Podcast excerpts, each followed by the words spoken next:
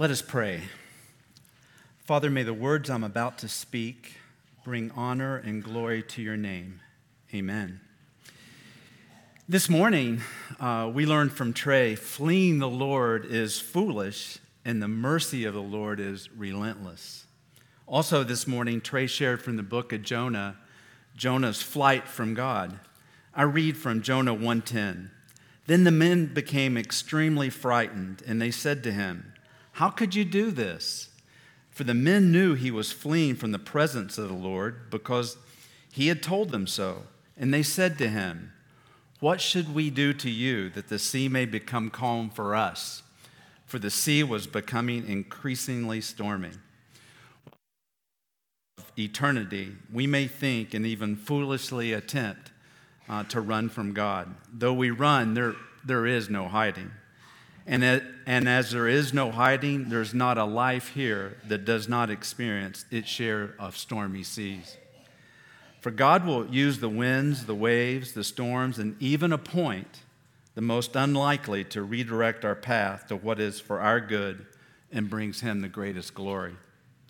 For he's truly sovereign over, all, over every wave, over every wind, over every storm, and uses perfect purpose. I begin this evening with a most personal reflection about the summer of my college years were spent working as a mate aboard Salty, a 52 foot charter fishing boat registered in Morehead City, North Carolina. That experience taught me a great deal about many things. Perhaps the most significant was true awe of the ocean and respect for storms. I quickly learned that storms are inevitable. Some you see coming, and some take you completely by surprise. I also learned storms can come quickly, be violent, frightening, either small and deadly, or long, tiresome, noisy, and annoying. Some come without warning, turning day into night, yet each in their own unique way may be absolutely breathtaking in their magnificence, and in their passing bring a sense of calm. Yet it is within the storm where and when our prior decisions, our preparation, and our equipping for the inevitable is so essential, and where and when calm is so desperately desired and sought. That leads me to this evening's verse in Luke 8. First, some context. Luke is the third book in the New Testament.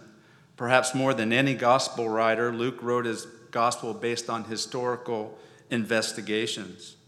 In his gospel account, we learn that Jesus has begun his public ministry in Galilee, and news about him has spread throughout the territory quite rapidly. Crowds were forming to hear him teach. Jesus was traveling with his disciples, and in Luke 8 1, we learn Jesus was proclaiming and bringing the good news of the kingdom of God. He was teaching in parables, his authority being validated by healing the sick, healing lepers, casting out evil spirits, even raising the dead. That backdrop brings me to the point where Jesus has finished teaching and has joined the disciples in a boat for a journey across the Sea of Galilee for further ministry to the people of Gerasenes. It's important to note that it is Jesus himself who says to his disciples, Let us go over to the other side of the lake. And in doing so, he gets in the boat and falls asleep. No doubt, in his humanity, he's exhausted from the demands of ministry, yet by no means ever giving up his divine sovereignty and authority and power. Equally important to note that the men in the boat with Jesus were quite familiar with boats, sails, sailing, changing winds, navigation, the treachery of the sea, the abrupt storms, and unpredictable dangers of waters in the shallows and the deeps. Yet, perhaps more importantly, they weren't fully aware of who was in the boat with them the Master, the one through whom all things were created, God Himself in human flesh. From the sand on the shore to the sticks that made the boat, to the sea that they floated on, to the evening sky above, to the billowing, frothy green waves and ominous winds and clouds barreling down the hillside to the shore, Jesus was master over every single bit of it. Even the disciples, every breath and heartbeat was of him. So, if you would turn to your ministry guide or in your Bible and follow along as I read Luke 8 24. And they went and woke him, saying, Master, Master, we are perishing. And he awoke and rebuked the wind and raging waves, and they ceased, and there was a calm. Again, I read 824. And they went and woke him, saying, Master, Master, we are perishing. And he awoke, rebuked the wind and the raging waves, and they ceased, and there was a calm. My summary statement of this verse is as follows He is master over all storms and Lord and Savior to all who come to him for eternal life. So let me repeat this summary statement, for from it I have but one observation and one application. Again, the summary statement He is master over all storms and Lord and Savior to all who come to Him for eternal life. My observation is this storms are inevitable. In fact, we all are either approaching a storm, in the midst of a storm, or coming out of a storm. Not only are storms inevitable, storms come with God's permission. They come in all sizes, in all shapes, all seasons of life, and vary in duration and intensity. Consider his servant Job. The Bible tells us Job was a man blameless, upright, fearing God, turning away from evil. Yet, what did Job encounter? Yes, a significant storm in the form of loss of family, wealth, health, and even Job's response. Yet, even Job's response says it all. Upon hearing the news, he fell to the ground and worshiped. and in Jonah 1 4, God's word says, The Lord hurled a great wind on the sea, and there was a great storm on the sea. So the ship was about to break up. Yes, friend, God permits storms. Some storms we see coming, and yet others seemingly come from what moments earlier appeared to be blue skies and comfortable, fair sailing weather, in which we feel confident in ourselves navigating. But truly, weather does change. For such is life, point in case the loss of a long held coveted position and its pension, a crippling car wreck, the death of a child, an unfaithful spouse, the rebellion of a teenager, an unhealthy habit that becomes a lifestyle, the betrayal of a faithful friend, a call from the doctor's office with an urgent request for additional tests, a collapse of a fruitful ministry, a proposal that never comes, a parent no longer able to take care of themselves, a global pandemic that turns everything familiar and trusted upside down. You get the point. Storms are inevitable, they come in all sizes, shapes, and all seasons of life. Some a sad result of our own sin. Perhaps not obvious nor welcomed at the time of the storm. All storms do have a purpose, perhaps on a hot day to cool down the temperature, to refresh an arid desert, or even to refill a dry stream the storm bringing about necessary change that perhaps could come about no other way but with and through a storm. It's important not to miss the purpose of our storms, nor waste its benefit. For we are we know through scripture that God's own, the testing of our faith, produces endurance, and endurance its perfect result. Also, we learn in Romans 8, and we know that God causes all things to work together for good to those who love God and are called according to his purpose. Yet it is our prior preparation and equipping that is essential in determining our response to the inevitable. For one does not successfully get ready for the storm during the storm, but rather safety and security is in knowing where and in whom to place our faith. For only there true shelter lies. I share but one application from this observation, That is to call upon the only one who is able, willing, and desirous to bring calm to the storms that is either approaching, that you currently find yourself in the midst of, or a storm that you've just come through.